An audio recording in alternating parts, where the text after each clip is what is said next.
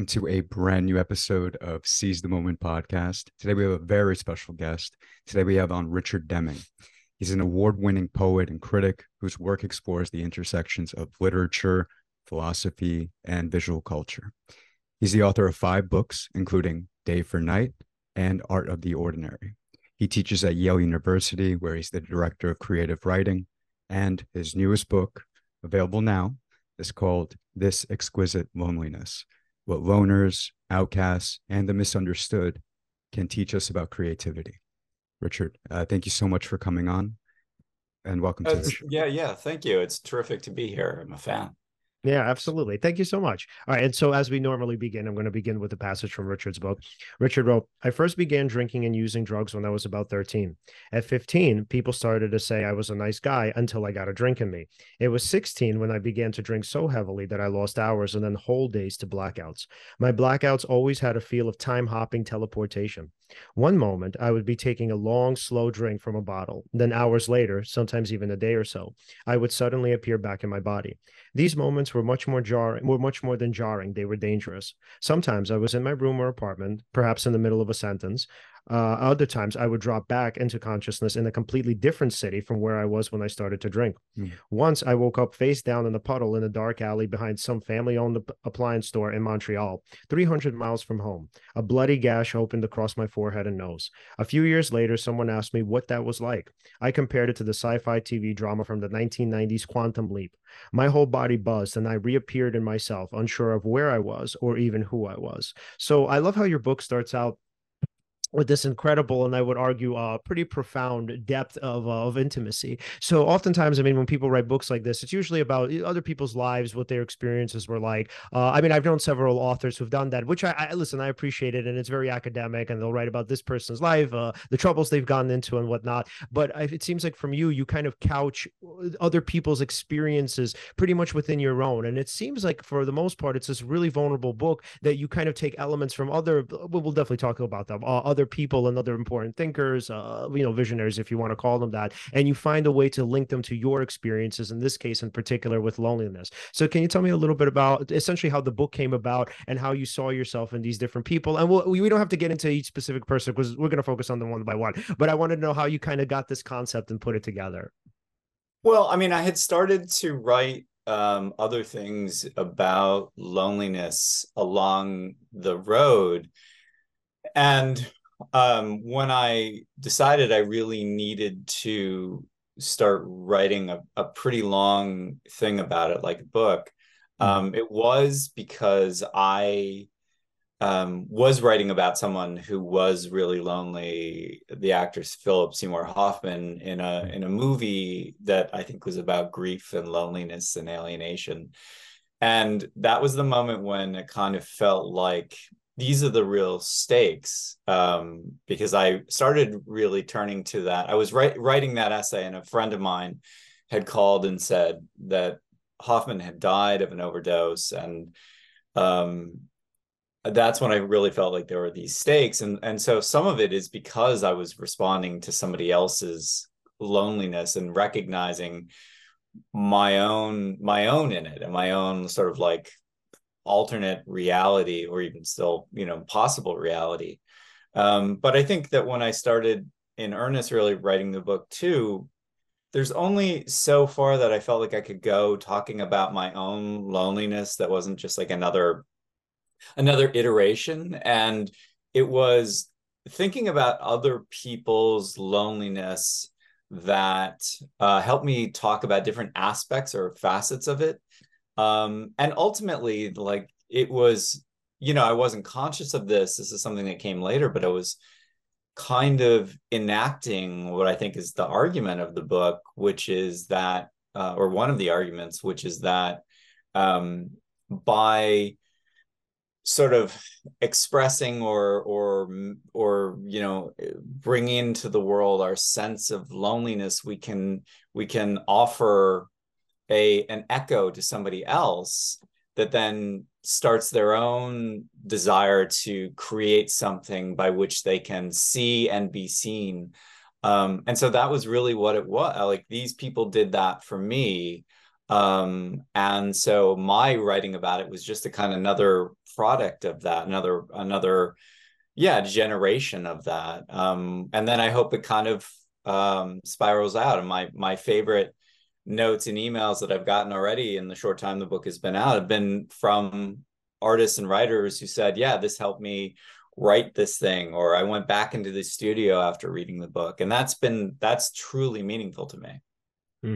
Yeah, it, it appears that in the endeavor to try to sort of parse out, or at least from like a writing perspective, attempt to explain or talk about your own loneliness, right? Or to sort of put into words in the creative process what it is that you may be going through.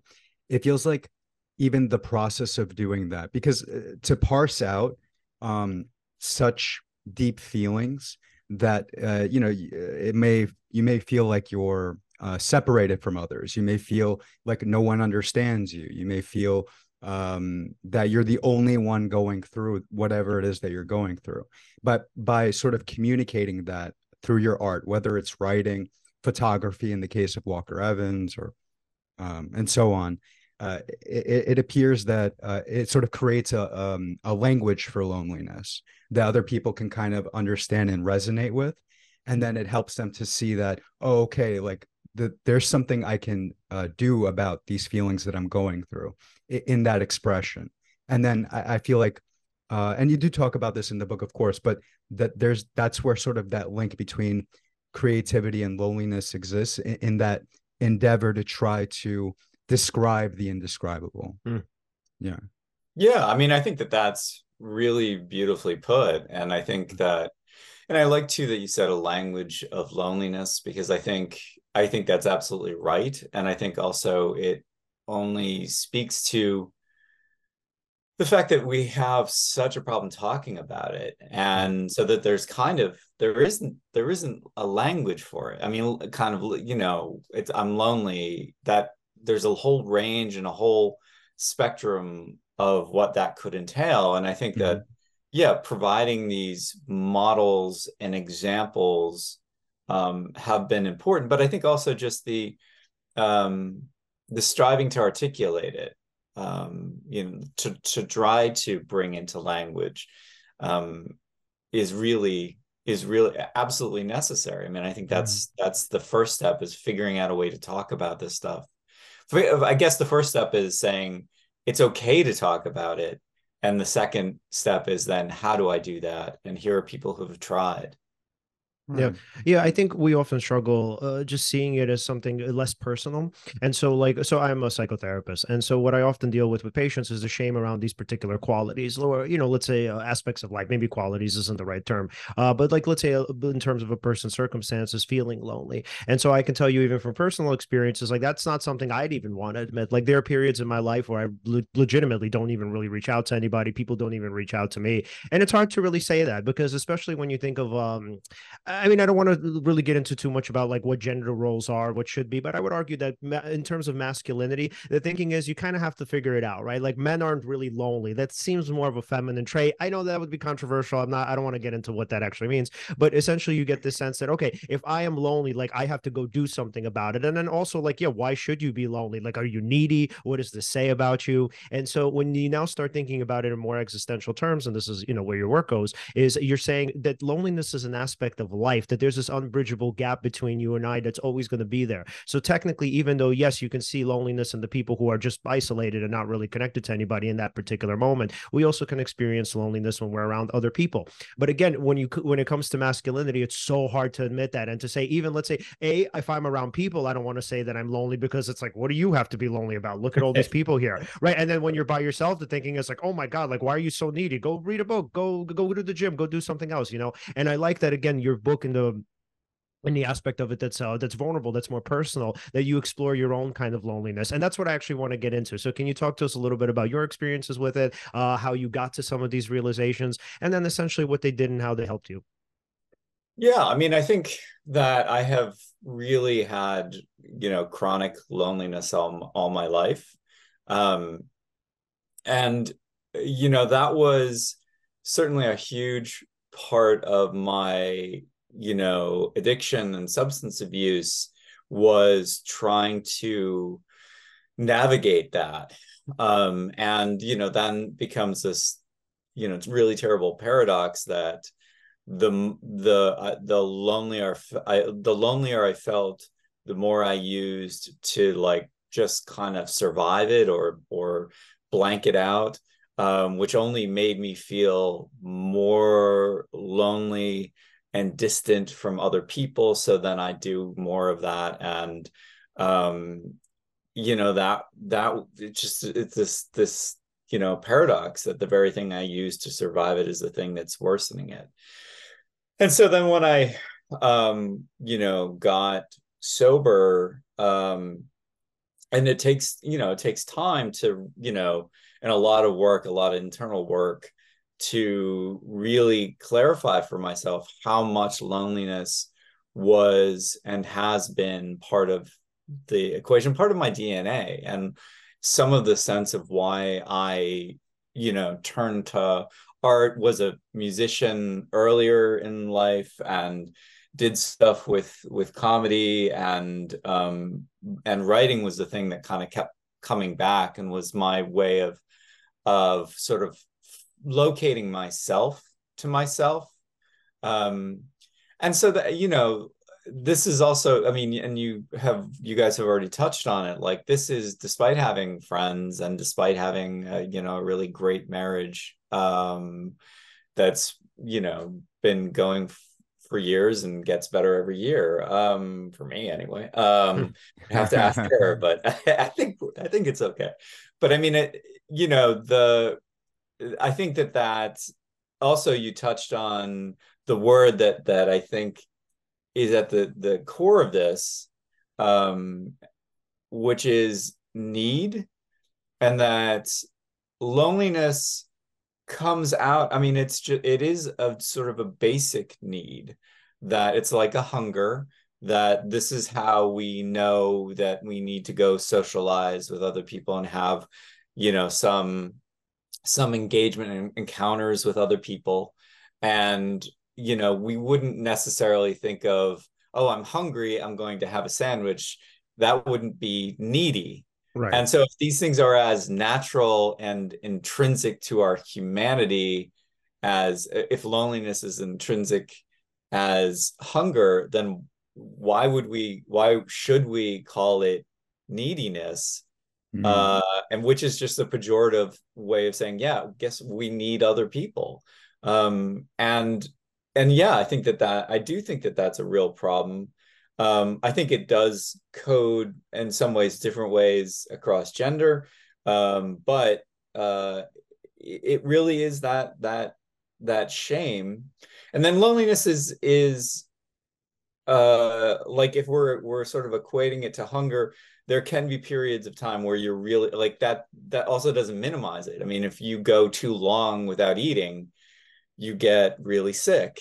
Uh, mm. And if you go too long without really um, satisfying relationships with other people, that create that can create a stress that is also, you know, um, just harmful even to the body, let alone the emotional life. Um, so I feel like I'm not being specific to your question, um, but those are, I mean, that's the, I, I think if we talk about, okay, here are the consequences, here's the way that we can rethink loneliness. And that, and that I think takes time. And ultimately, like that goes back to some of the things at the beginning, which was I'm, you know, when I, started to get some emotional clarity on my life wanted to really um really wanted to know what loneliness is mm and to acknowledge it in my life and to find healthy ways of dealing with it and then re and rethinking it Right, right. And how how did that happen? Right. So because essentially, oh, going back to where we started with the substance abuse, I mean, it's essentially a, a weak bomb, you know, for for loneliness, yeah. and it's the the kind of the fear of experiencing it, the fear of experiencing the shame around it. I mean, you kind of have a, I guess maybe a cascade or uh, what would you call that? Uh like you would have a you know strata of kind of emotions right? On top of which is most or i'm sorry in the bottom of which is shame. And then you have you know shame loneliness uh, you can say depression you know the fear of all of this of you know it all kind of come tumbling down and then you're experiencing the shame. So when did you as is, let's say we focused on it or looked at it as an onion when did you start kind of peeling it back and allowing yourself to experience not only the loneliness but the shame around it? And maybe whether it's a gender norm or whether it's the way you expected to see yourself for whatever other reason when did you allow to see yourself in in that juxtaposition to say, okay, here is this ideal version of myself that I so desperately want to be, but here's who I really am. Yeah, I mean, I think um you know, I I don't think that there was a like necessarily eureka moment.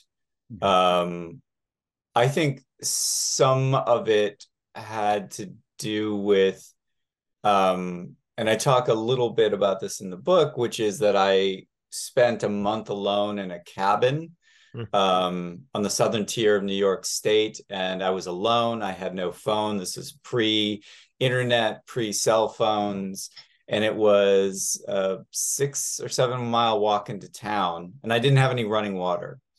And I would just, and I was, you know, seriously meditating at the time. And so I, I did that. And that gave me the purest sense of a solitude and solitude as a like healthy chosen condition um that is restorative.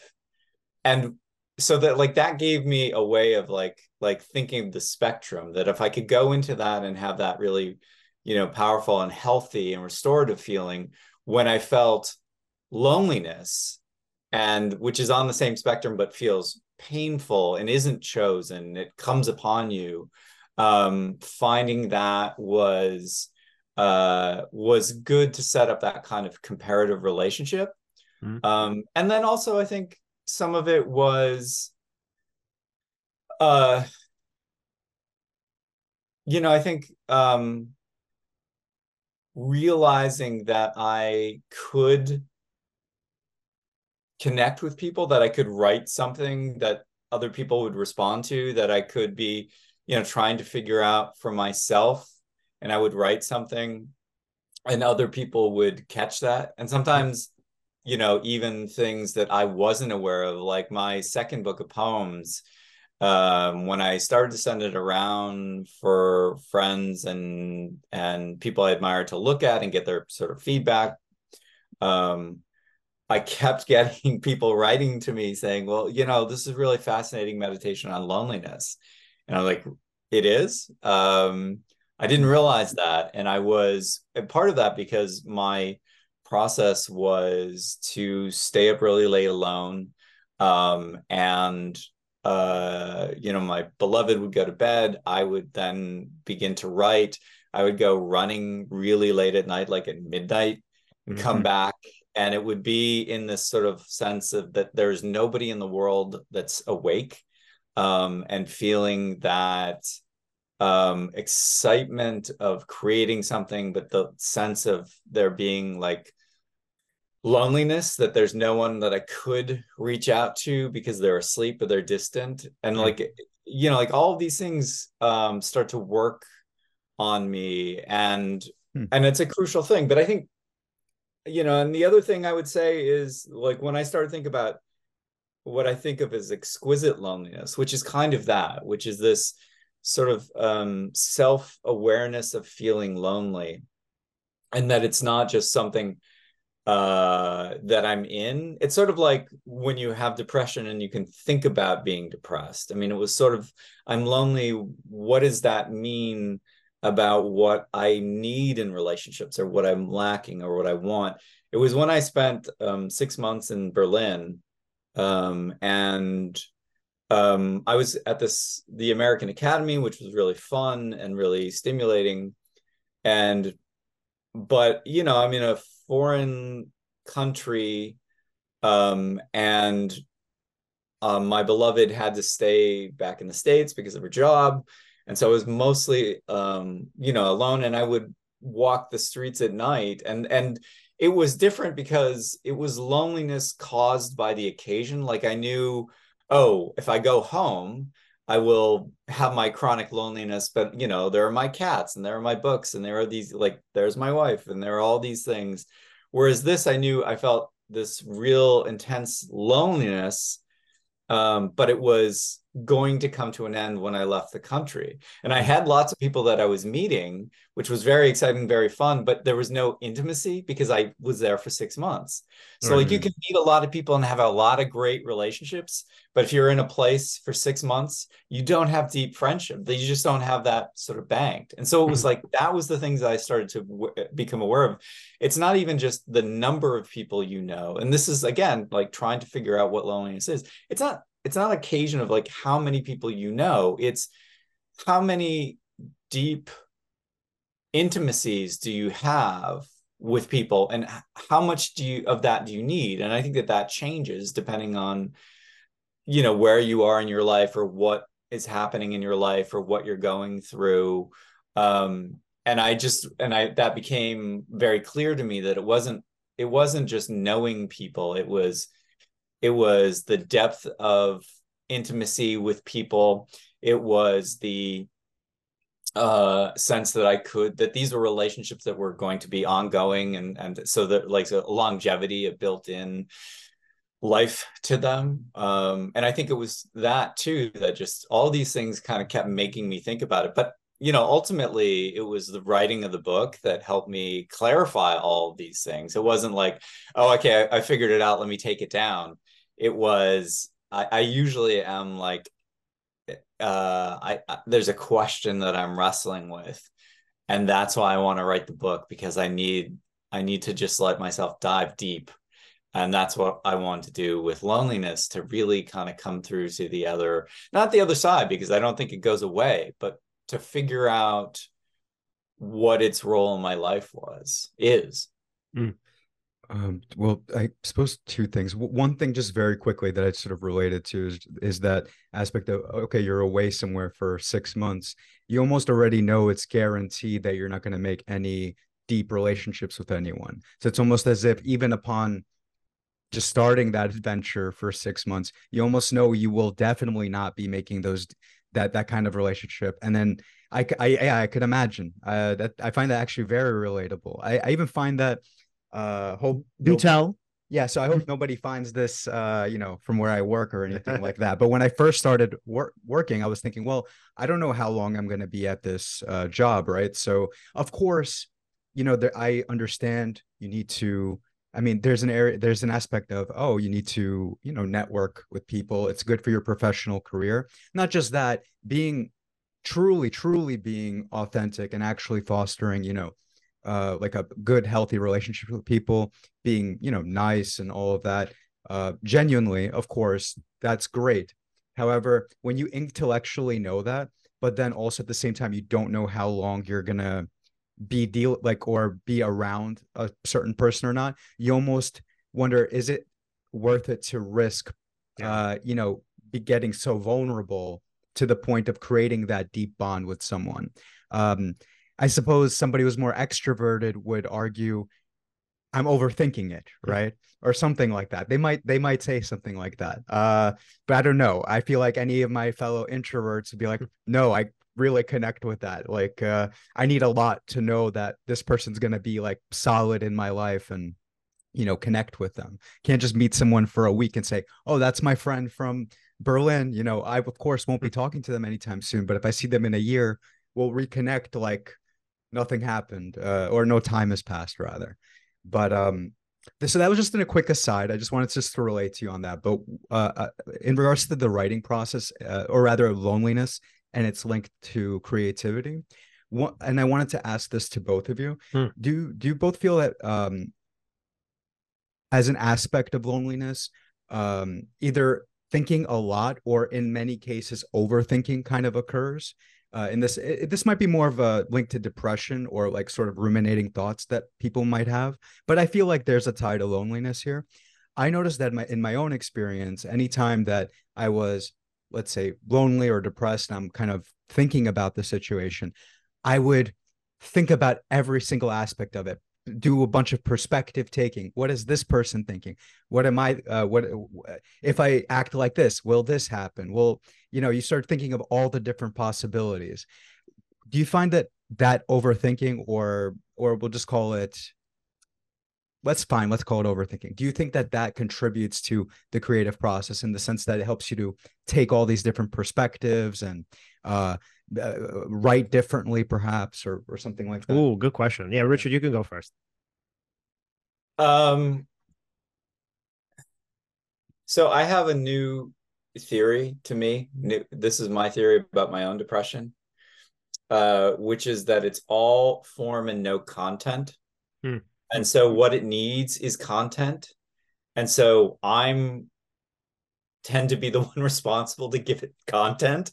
Mm. Um, and I that's something that I've been sort of consciously trying to work on is not not give it that content and and to you know say to myself I I don't I can I feel bad but I don't have to give it I don't have to give it this stuff I don't have to put wood into that fire to to keep it burning um, if I feel bad, I feel bad, but it doesn't need to touch anything. I don't need to throw other things in.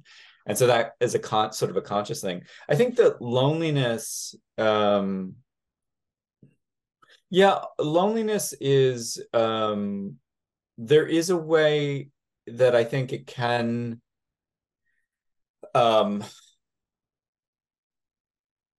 yeah, that it can. I mean, it's a great question. It's a hard one to answer, and it's. I think it's a hard one to answer, sort of, um, ge- in a general way. But I think for for myself, it it is a lack of intimacy, and and I think that that's it's it's. I feel it more like, um, I don't I don't have to go look for um, those kinds of things. I mean, maybe this is helpful as as an anecdote, and and and then I'll Leon, I'd love to hear what you have to say. But um, one of the the reasons that I I knew I wanted to write something when I heard about Hoffman's death. I knew that it was going to be a I but then I was like, well, is this a book? What would this be? And I was at dinner with a friend um uh, and we had been i have a big i'm a big fan of horror movies we've been talking about horror movies mm. uh, she's a poet we were talking about poetry and uh, i don't know then we shifted to um, she had grown up on long island and she said oh yeah we always went to rockaway beach mm. and i said oh you must love the ramones and she mm. said what and I said, yeah, they have that great song, Rockaway Beach. And I started to sing it. And she said in the most like uh, humane, loving way, she said, the horror movies I get, and there's poetry and, and the Ramones, hmm. you must be really lonely a lot of time. Wow. And I, and I was like, because, you know, her sense of like, how do you put these things together? Mm-hmm. Um, and then who do you talk to? And and I and that was a moment that made me feel like yeah exactly that kind of uh uniqueness but I think then where the creativity kicks in is because and I think actually I mean Alan was is connected to what you were saying too about that um it's it's a sense of wanting to create the conditions for intimacy and so then I mm-hmm. create something. And I think that this is true of a lot of the people I look in the book. They create something to, in order to like, you know, cast this thing out. Or, you know, what I like to say is think of, think of like um, calling to other voices in in distant valleys to hear them come back and like um they by reading something or listening to music and feeling open to it is usually where i feel that loneliness because i feel i feel connected but distant um, because these people are somewhere else but it makes me want to create something or sort of participate in that in that exchange of intimacy even with people i'm not with um, and you know or you know like Egon Schiele died you know decades before I was even born. Um yeah i mean i think that's it. I mean i think that's that's where that that shifts to. So i i think you know there are all kinds of ways that loneliness c- can occur. Mm-hmm. um and i think mostly i'm interested in the ones that are sort of chronic in which case there isn't there isn't a, an occasion. Um it's different from like if you have somebody who dies obviously you're going to feel that loneliness. Mm-hmm. um but uh uh, we just had a dear friend die, and and periodically my beloved and I are saying, "I'm I'm lonely for this person," and um, yeah, but I think the the the one the the the some people are just sort of more sensitive to or awake to or feeling of um that kind of existential loneliness and that's the thing that like i think that creates the possibilities of creativity and and wanting to to reach out reach out with the loneliness to mm-hmm. other lonelies Mm, yeah, and I think so. My answer is going to be a little darker. Uh, so I think with and with respect to me and how I would sort of conceptualize it, you know, obviously this is not based on my personal experiences. So I remember when I was uh, I was friends with this person, and one time we were at a bookstore like this was way back when. We were at strand in uh, manhattan. So we were at a bookstore and i bought about like five books right? And she says she looks at me and she says like oh my god man. She's like you're literally doing this again. You're quelling your loneliness with all of these books. And so here's how i'm going to connect that to writing. So for me there's a lot of i would argue fear and arrogance involved in both respects. So whether i'm reading or whether i'm writing and here's why i say that. So when it comes to writing so yes there's a lot of overthinking involved but here's the problem and this is where uh, this is i would argue maybe not a fatal flaw, but it's a major flaw of mine. And the reading too, and I'll tie it into.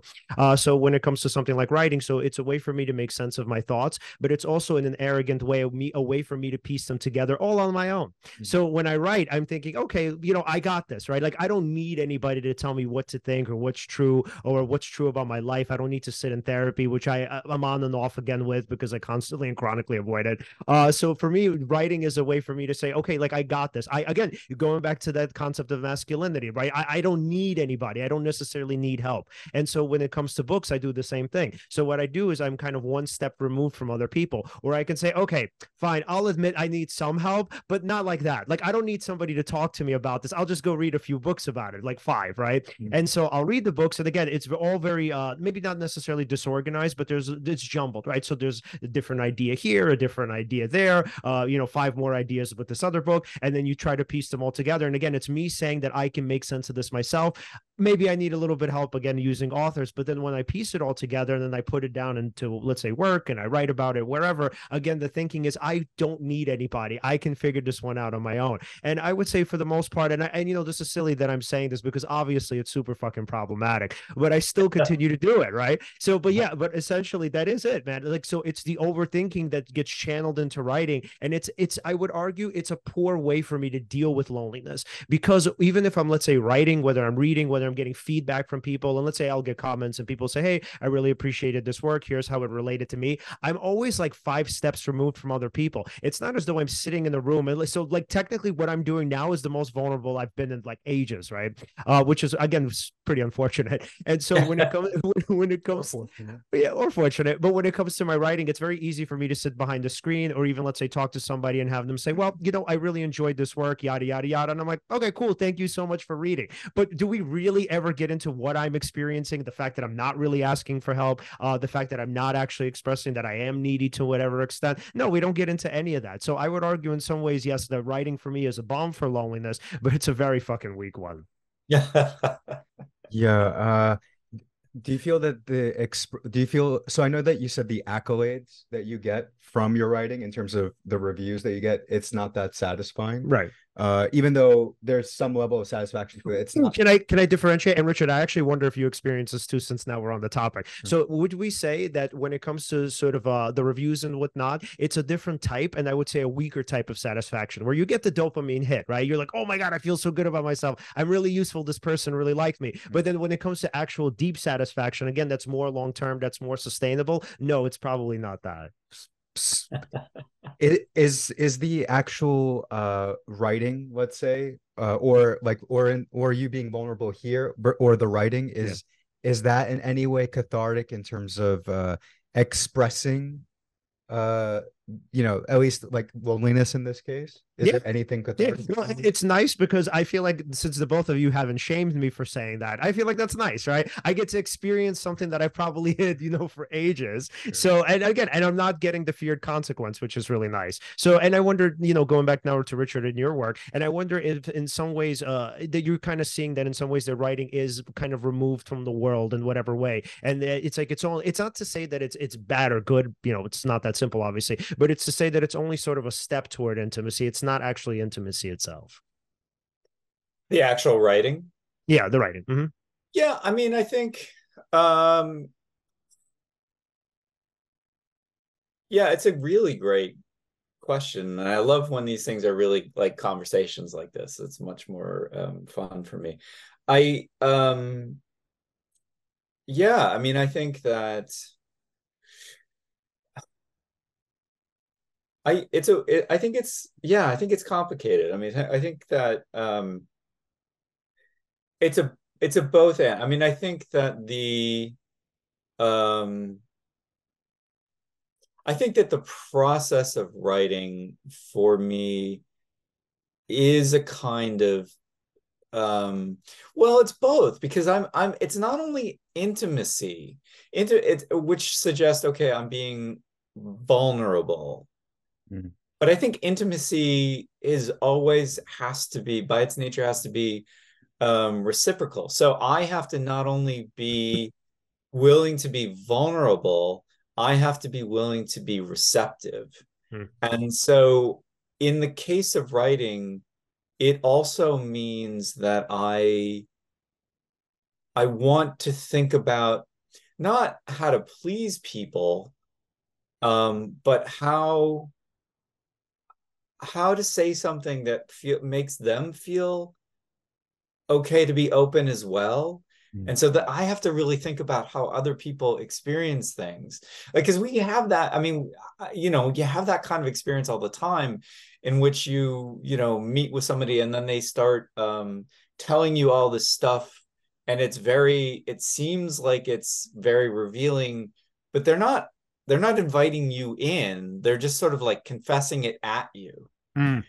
and that that to me doesn't necessarily like i can i can weaponize i can weaponize my emotional life and and cudgel people with it but i think it's much more um you know it's much more powerful for me to think about um not only what what will i reveal? But why am i? And and am i doing it for the sense of of opening something up for other for other people? And then and then be willing to to hold on to that like Mm. to have that have that happen.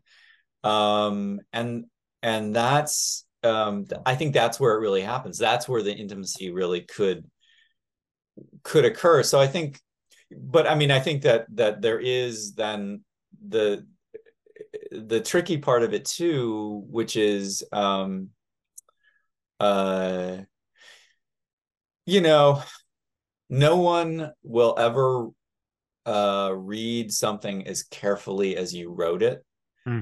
uh, you know and it's not because they're not caring or it's just that's just the economy of it it's just Okay. the economy of it and um i can have some really gratifying moving uh responses.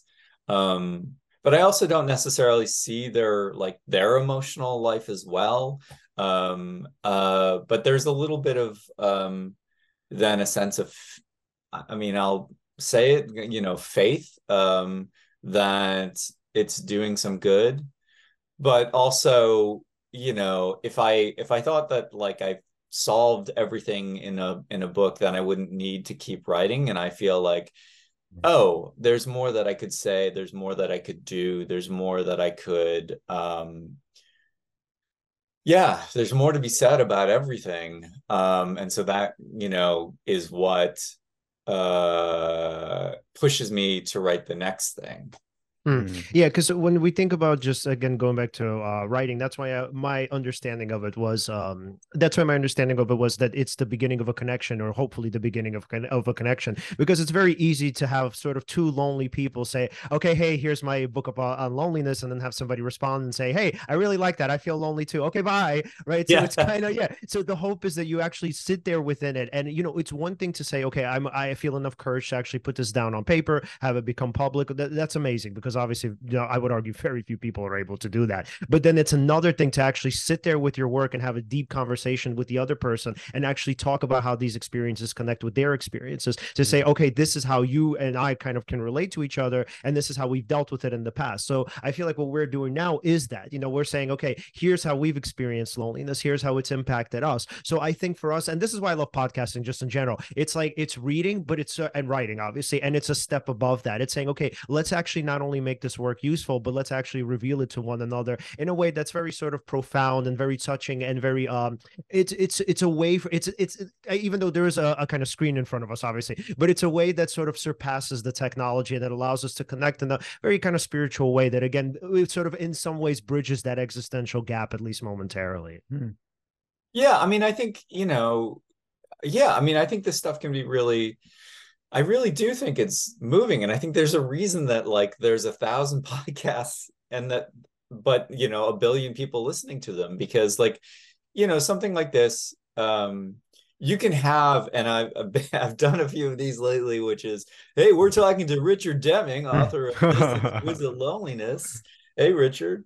Um, but something like this, which feels like an actual conversation and like, in some ways like for introverts it's kind of the ideal one. Like we skip all of the like small talk and we you know where are you from we're like right into it. And and you know you know saying wow i'm feeling i'm feeling more vulnerable in this moment than maybe i have been you know recently. Like that you know that is there's a kind of like nice authentic uh honesty to that. And i think that like uh, if we're saying if we all say yeah i'm you know i'm trying to i'm at least trying to be very vulnerable and that i'm thinking about intimacy well first of all that you know if we do think about it in gender terms and we're you know uh you know three guys talking um, about our feelings.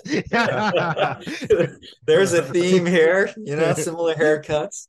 Um but i think that like just just even doing that is like you know it's really hard to have that kind of uh you know conversation even even with people you know and so like yeah. I, I do think that that's a beautiful thing and i do you know i also you know although um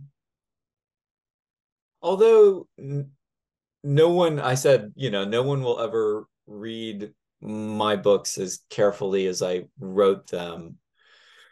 Um, I still think of them as like just the sign of the work, um, not the work itself. The work itself is the process of doing it. And and yeah, I you know, and also like the thing that we didn't talk about is there's the other vulnerability of someone like talking to you about your work and like i don't know what to say when they kind of like are saying really nice things like that I get self-conscious of that too mm-hmm, and like mm-hmm. um so there's all kinds of like there is all kinds of dissonance and and um i'm sorry you know, richard can I, can I actually can i actually ask you about that so yeah. i mean because it seems so counterintuitive right that you would get a compliment and you would think oh man this is kind of making me cringe what do you suppose that's about uh, well, in my life, it means it's probably a setup for some like dig or slide. Mm.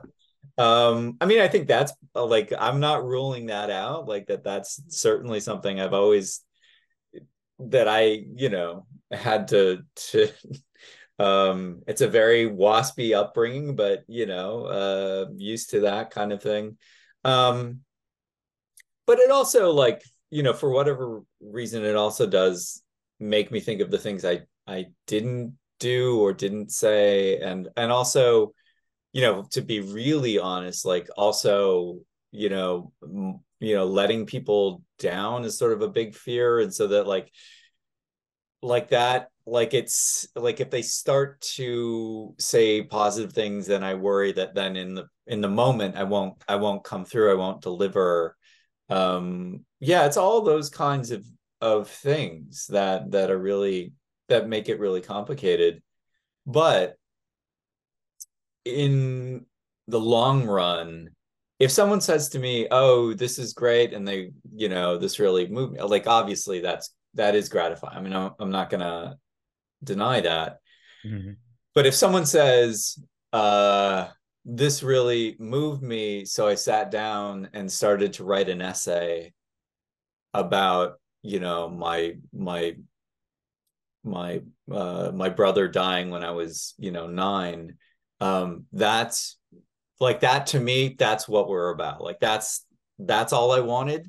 Mm. all i you know that's that's the hope that like it that's what passes. I mean emily dickinson has this poem the poets light but lamps themselves go out. The wicks they stimulate if vital light in inheres do the suns. I mean that idea that you know whatever you make is just to get other people going and to create more possibility for voices. And then they get to write they write something that turns me on that then mm-hmm. I go and write something and then that turns somebody else on. Like that's that's the conversation. That's the that's the kind of intimacy and, and vulnerability that I think is really generative and like I said create and create not in the sense of like I get to say my voice. It means literally to create things that move people. And so like I want to be moved. So I want to to set up the conditions in which somebody it helps facilitate somebody else creating something.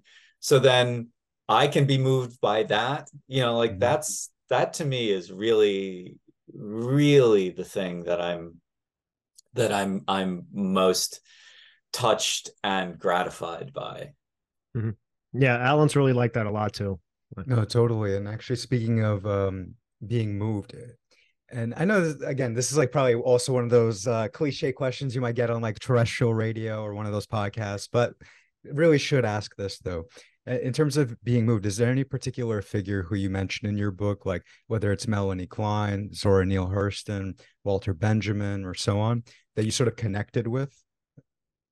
Oh, they all do. I mean, they're all really from my own, uh, you know, my own reading um you know like to, you know that idea buying all these books to quell the loneliness. I mean that that you know that that that every one of them at some point and continue to be you know like that old saying when the student is ready the teacher appears. So many of them like appeared at this you know moment that i felt really really ready for them. I mean a lot of them um like say rod serling um, I didn't know so that much about his own life. I just knew that I my beloved went away to a residency um, for for a few months, and I said, you know, I'm going to do something that she wouldn't go with, which is watch, you know, the Twilight Zone every night, just half an hour, watch it through. I've seen every episode all my life,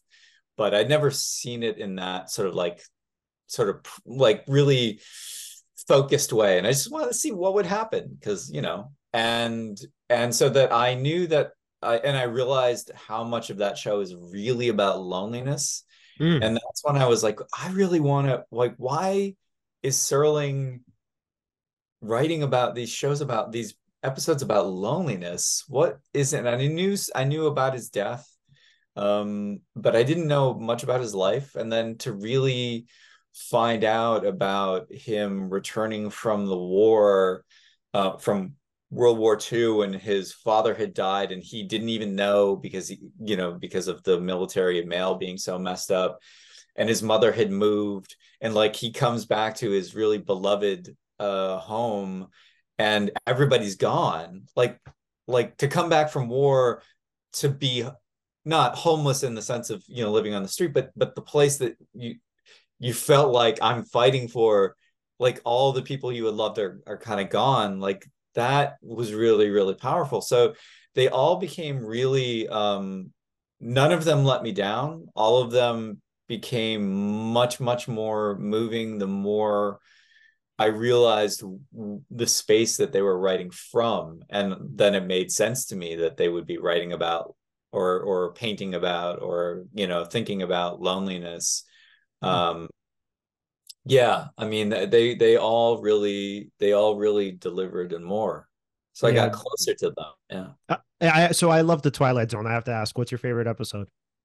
i mean i think that first one uh where is everybody? Ah, um, in which you know he he comes into town and everybody's gone and there is um you know like the coffee is boiling on the on the on the stove and he's just missing everybody. And uh then there's the the turn at the end. And that's that was the one that I knew that like I were I watched that one because it's first I watched it first and that's when I realized oh wait a minute. Are or are all of these? And that's when it started to unfold. Why? What's your favorite? Oh, a game of pool. Do you remember that one? oh yeah yeah, Yeah, that's amazing and, and talk about loneliness. I mean, essentially, you have this guy who's obsessed with success over a fucking like billboard game, a bill, yeah, billiard, billiard, billiard, yeah. Yeah. and it's like and it billboard. So and, and it's like you know you're kind of wondering the entire time like how is he throwing his life away? And then yes, and then this other person comes to him and he says Fats, uh, I think his name was Fats Brown or something. So I think yeah, he, he yeah he comes to him and he says like, dude, stop this. Like even though I was you know the number one player in the whatever in the area or whatever it was, you know I have this life. Like I had like partners, I've been to vacations, I've been outside of the country, and I really wonder for Rod Serling if that was an aspect of his life that he was maybe not necessarily um let's say not necessarily preoccupied with but at least maybe curious about where uh, with that kind of success i mean there is a sense of isolation and loneliness. I mean you could see this with athletes uh you know whomever else right? Musicians etc i mean they spent like prince great example. He was notorious for this. He'd spent eight hours a day literally just writing in the studio and then much of his other time was spent recording. So he spent a lot of time by himself. So you wonder with these super successful people like how how much is the trade-off really worth it? Because for the most part and when they do die i mean yes they have adoring fans and whatnot but speaking of intimacy they don't have much of that in their lives Yeah, no, I think that's exactly. I mean, I, that's very perceptive. That's exactly the sorts of things that we understand him to have felt because the Twilight Zone and and just his general success, like he was, he was really famous. I mean, especially as a writer, as a as a television writer, you know, there's kind of no one like it now, and he was his own kind of brand, but also having to churn out all this content and you know he was living in LA and there's some distance from his kids and you know yeah there and also just you know he really like you see this a lot in the episodes of the Twilight Zone he just wanted to go home he Mm. really wanted to go back to Binghamton and to that life though I I wanted to ask you guys since you've been doing this podcast you know which is really about I mean you know it's about a lot of things but people's feelings. Like are you like are you able to uh internalize that? Like it, it- and how is it coming back to you in in those ways that you feel like you're really connecting to people or do Hmm. you? Well just to be clear and and internalize what specifically just so i know i understand the question. Well, I mean, I mean the the kinds of things you know that you guys are are talking about, which Mhm. is you know you know touches on um connection and either philosophically or psychologically or like these are still ways of being in the world. And so that you know provides a kind of um reaching out to other people. And that's what a podcast is. And i i was wondering um from your side of things like how that yeah how that how you've been getting how how there's some kind of confirmation for your own um wanting to create the situation where you reach out to other people or help other people reach out to your to your listeners mm-hmm. Yeah. So, I mean, at least from my perspective, especially when we first started the podcast, of course, we didn't have many listeners. Uh, so, you know, what sort of keeps you going at that point, right? And the idea was sort of this sort of the purpose, which was, all right, we want to make knowledge that's not yet widely accessible more widely accessible. Now, of course, there were other podcasts doing this. You have already people like uh, Rogan and uh, or whatever. Event eventually, at some point, Lex Fridman, and you have uh, all these different podcasters, uh, physicists, and whatever, a lot of educational podcasters, right? So they exist. However, you know, it still felt like as if that information was still not everywhere, or it wasn't hitting every kind of person or every sort of demographic.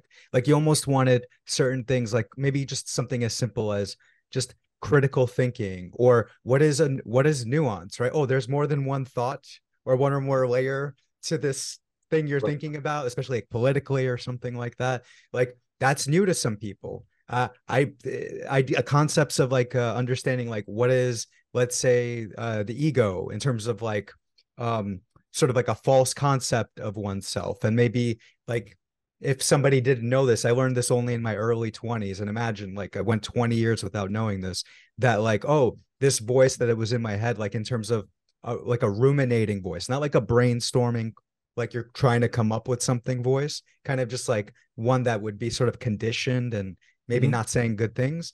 I didn't realize that that's just sort of like a pattern that was running in my head, not literally something that if uh, if I asked myself like, would I treat myself like this or say these things, like why is it occurring? And then I started to make certain distinctions, and I was like, oh, can you introduce that to people and maybe even earlier than maybe when I was introduced, something like that. And like certain little ideas that so what was what's the main point? The main point is the purpose in the actual action of uh, doing the service, right, was fulfilling and is still fulfilling. That's your connection. Yes. Now, if we go to now, and it's been what would you say, five years? Yeah, five. Yeah. So now, now we get more feedback, right? It's uh, still it's still not huge, but right. we we do get that feedback. There are people who really do appreciate uh, the show. Now, do I still do? Have I seen anybody say anything like? Uh, you guys have changed my life or something like that. I haven't seen anything like that. Not that uh, I'm uh-huh. looking for it, but sure. that's just I, f- I feel it's almost necessary to say that. But I definitely we've definitely got throwing a joke there. Well, sort of a joke. So actually, go friends. Yeah, he said he's like. I mean, he he enjoys so he watches and listens to this podcast like periodically, and he says to us like, "Oh, it's so interesting. Like you guys talk about all of the things that I already knew."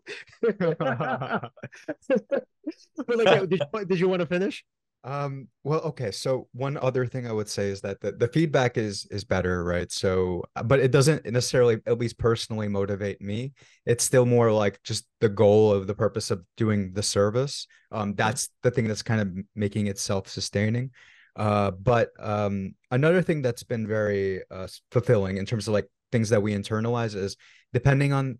I mean, this is for goes for all of our guests, but sometimes once in once in a while there might be one particular or conversation that uh like both me and Leon will agree like like whoa like sparks are flying like mm-hmm. whoa like first of all the things that like we reveal about ourselves or how we emote or how the guests like uh, expresses themselves that particular podcast or maybe we had like a few laughs or something like that and it's just like a generally good vibe or maybe you just learn something or talk about something in a way that you haven't before. Right uh it helps us to sort of internalize that new knowledge and kind of bring it to the next podcast in that yeah. sense. Yeah. Um so that's my answer in a nutshell. I know I just said. Yeah. I was well, you know what's so funny, and you're gonna you're gonna see the contrast right now because my answer is incredibly fucking simple. So literally, the only connection that I I feel right, I don't know what connections I have, uh, you know, kind of objectively speaking, whatever that even is. So the only real connections I feel and the only connections I want from a really fucking super selfish perspective is that so from Richard, from guys like you, and you know, women too, obviously from the guests that we have, I feel like I'm able to connect with people who are almost exactly like me, and it's a, it's something that I don't really get to experience much in my life life. So whether it's uh, yeah, whether it's like my work or whether it's with friends, family, whatever. I mean, it's not even that. I don't want to say that people are so distinct from me because that's not necessarily true. But in terms of the things that I have interest in, the topics that I like to talk about, I don't normally get that on a day to day basis. So with that said, a lot of times, really, so I mean, I don't really know what's again going back to that screen, man. I don't really know what's going on with the audience, right? So they'll leave us messages, they'll say nice things. I like it, and obviously it gives it makes it's an ego boost. It makes me feel good about myself, no doubt. But the real connections, if we're talking about if we're using using that term, right? The real connections I actually feel are with our guests. So the fact that we can have a conversation, time flies. I don't even notice it. And I'm like, oh my fucking God, this person really understood me for like whatever it was, the hour, hour 15. Right. I, I felt not only understood, but I also felt really appreciated. So not only did they get me, and I obviously got them, but on top of that, they also love the fact that I gave them the space. Uh, they love the fact that I enjoyed their work. Uh, they love the fact that I don't know. They even like the fact that they, uh, let's say, I said things or I was clever and I, you know, I looked smart and all of these other things, right? So there's this connection and there's this kind of reward that you get with the actual person. I'm not necessarily sure I'd ever get that with anybody from the audience. I mean, unless I had a personal relationship with them. So yeah, for me, it's really all about the guests. It's a super selfish answer. So. Well, no, I totally, I, I totally get. It. I mean, I think that's it. Like you've got to feel like um you know like i you know they, this is something that is kind of a truism about writing but i think it's true also these sorts of things. Like if you don't learn anything in the doing of it then then the audience won't. Right. and i think that's like the true true in writing. And i think it's true in talking. Like if i'm just um if i'm just talking and i'm not getting any i'm not getting you know like interesting, exciting questions or like, you know, bringing up something that I hadn't even thought of or even thought to ask myself. Like I get something out of and then it's like I'm back, I'm back in. Otherwise, we can just fall back into a kind of like just doing a script. But I think also, you know, Alan, too, like along with that is that like what we're what we seem to maybe be agreement in, uh, on is that it's really the, the process of it and which is again that's creativity. It's it's the process of the thing. It's the creation of the thing not the thing that's created. And that's why you kind of never want it to to end. Like you don't yeah. you know you kind of fantasize that you want the thing to write the thing that answers every question and that you say one sentence and you know hmm. uh men and women fall at your feet and like that would be on one hand that seems great. On the other hand they'll then i'd be done and i'd be bored. Like i yep. need you, you know like it's the like it's the built-in sense of like oh there's more that we could say or more that we could and then that other people give that to us. Like you know like so like one really great conversation doesn't end at all. Like then you talk to somebody else and they bring out a different angle. And so then you kind of start like combining all this stuff and i really think about it like you know maybe it's because i'm from massachusetts which is a commonwealth not a state mm-hmm.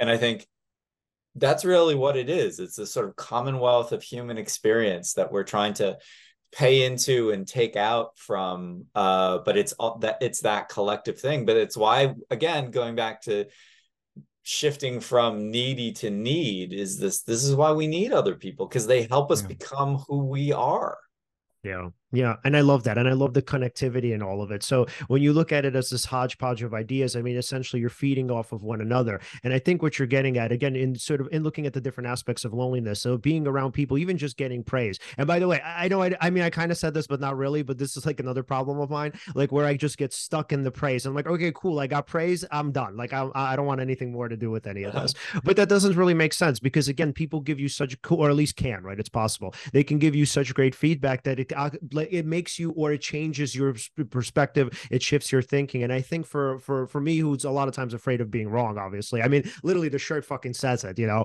Uh, so yeah, yeah, yeah my cousin got me this shirt too as a joke which uh not that funny.